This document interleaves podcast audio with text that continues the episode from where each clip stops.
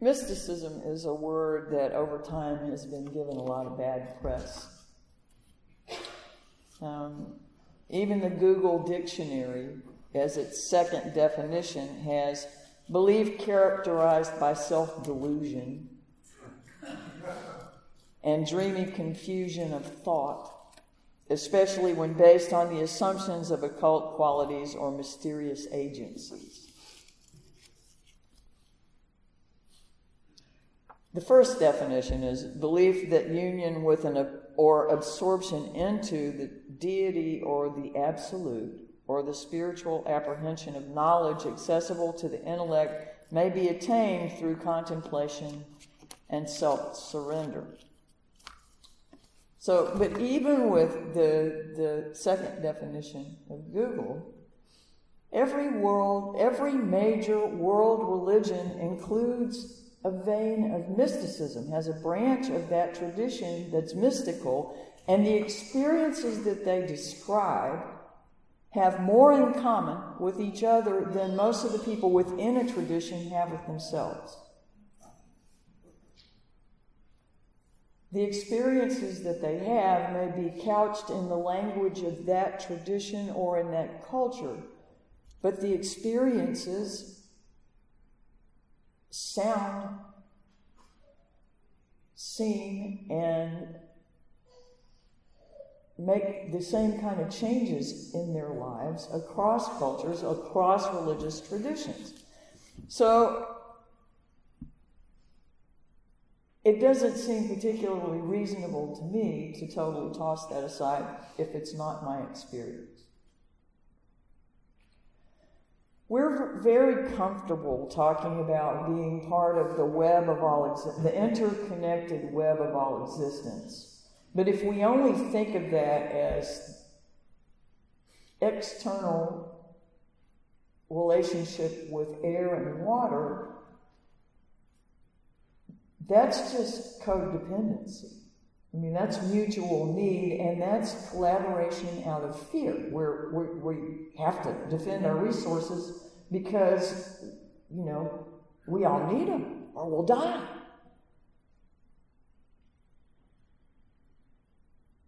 That might make strong alliances, but it doesn't make community. And in my mind, it doesn't equate with the interdependent web of existence. Because existence is a whole lot more than breath and food and walking around. Um, I love the first chapter of the Tao Te Ching. Um, there are a whole lot of different translations of it. It's short, and so I'm going to read two of them. Okay. The Tao that can be expressed is not the eternal Tao. The name that can be defined is not the unchanging name. The Jewish folks know that. Uh, non existence is called the antecedent of heaven and earth. Existence is the mother of all things. From eternal non existence, therefore, we serenely observe the mysterious beginning of the universe. From eternal existence, we clearly see the apparent distinctions. In existence, we see the distinctions. In non existence, from non existence, things came. Anyway, um, these two are the same in source and become different when manifested. The sameness is called profundity, Infinite profundity is the gate whence comes the beginning of all parts of the universe. That was one translation. The second is the Tao that can be told is not the eternal Tao. The name that can be named is not the eternal name. The nameless is the beginning of heaven and earth. The named is the mother of 10,000 things. Ever desireless ever desireless, one can see the mystery.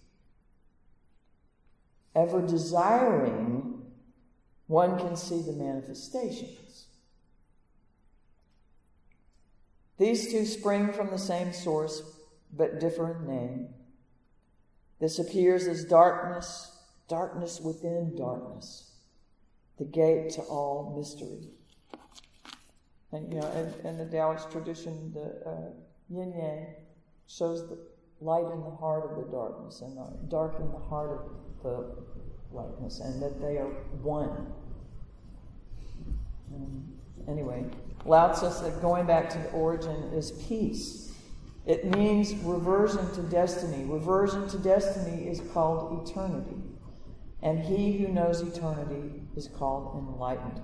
And Plato said when the soul returns into itself and reflects, it passes into the region of that which is pure and everlasting, immortal and unchangeable. Now, if even one of the, form, the pivotal Greek philosophers can acknowledge that, if all of the mystical veins of all of the world's religious traditions can acknowledge that,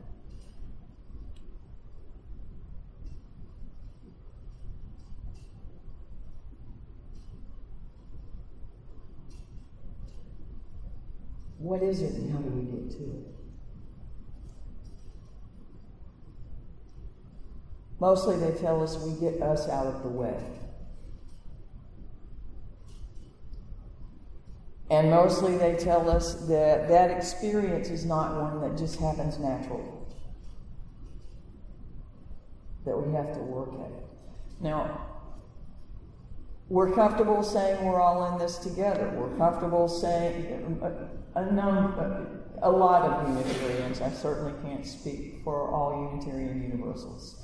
a lot of Unitarians are comfortable saying that everything came from the same source. And a lot are comfortable saying if whatever befalls one of us when this life is over befalls all of us when this life is over. That's not an idea that's shared in a lot of traditions. It is in some. But almost all of them talk about going back to the source in some way, shape, fashion, or form. Now, quantum physics is getting to a point where they're saying consciousness doesn't, uh, reality doesn't um, form consciousness. Consciousness is not shaped by our physical being and, and these things here, but our consciousness shapes these things.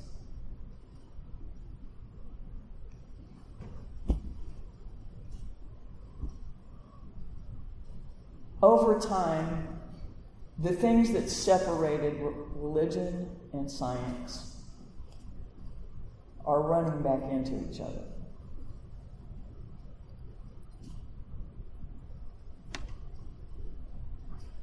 what we know best is that everything changes and that what comes next is nothing we can predict.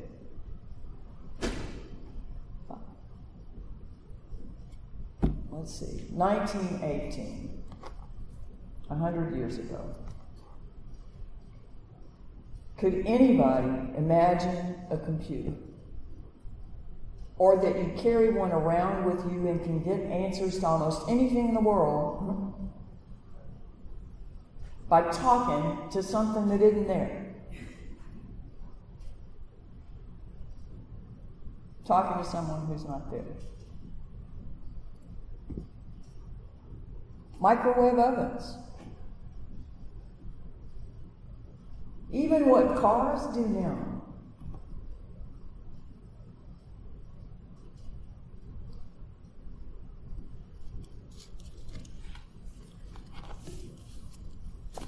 all of these traditions tell us that if we truly want to make a difference in the world, we have to change us first.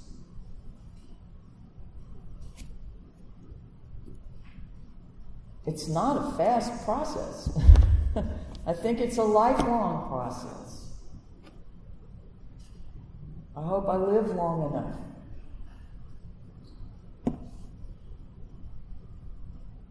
But what I know is that even those efforts, even though it's uncomfortable to try with the five minutes that you might accidentally find yourself with sometime because of our overcrowded lives and our tendency to want to fill them up with something because we only feel like we have value if we're busy and being productive and something external is happening. If we find five minutes and we become intentional about trying to quiet, we're doing the work of justice in the world.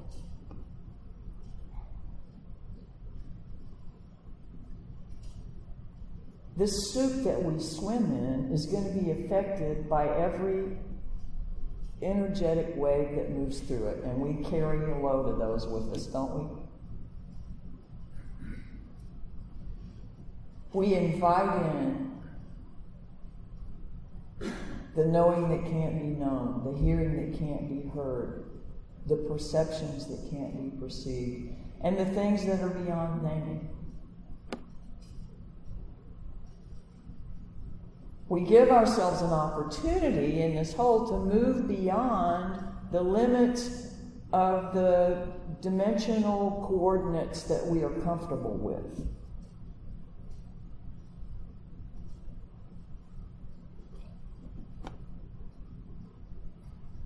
I applaud you on your social action. I applaud you in your justice work and your service and tireless efforts to be the change.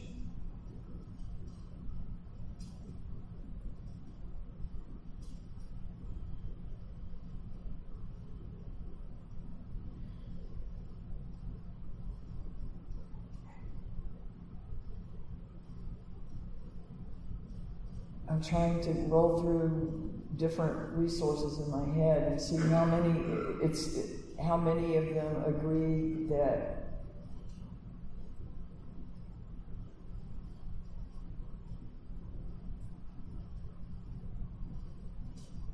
that change well I can't even follow finish that sentence I'm sorry. For a lot of people Silence and stillness is the last thing on their list they want to do at that five minutes. Might want to have a cocktail, might want to get with friends, might want to go shopping, might want to get on the internet, might want to just catch up on their email or. Uh,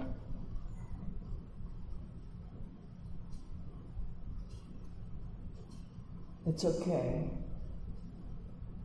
If you can find another way to make rituals in your life that center you and give you a place where your thoughts are quiet and you can listen to what's beyond you.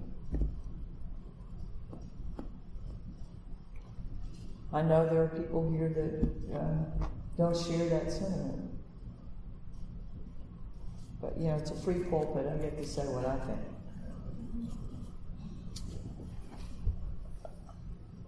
Thomas Berry wrote The future can exist only when we understand the universe as composed of subjects to be communed with, not as objects to be exploited.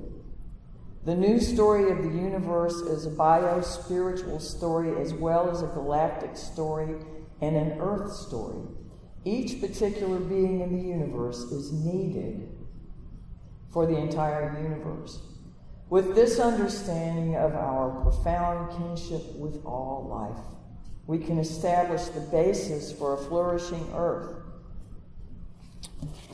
The stuff I was talking about, where quantum physics is running into consciousness coming before reality, was taken from a, a post article that was written by Dharma Master Hwang-san Sunim. Um, he's a Korean Buddhist. And apparently knows a whole lot more about quantum physics than I do. I don't know where that whole discipline is going, but what I know is that it calls into question everything we know about this reality. Particles, when they're observed, stop be, when they're not observed, stop being particles and become waves. You know, that's kind of old quantum physics, if there is such a thing. What we put our attention on makes a difference. What we focus on determines whether we are contributing something positive to this soup we're all swimming in or something negative. So, our intention, our attention, and creating peace in our own lives are all parts of it.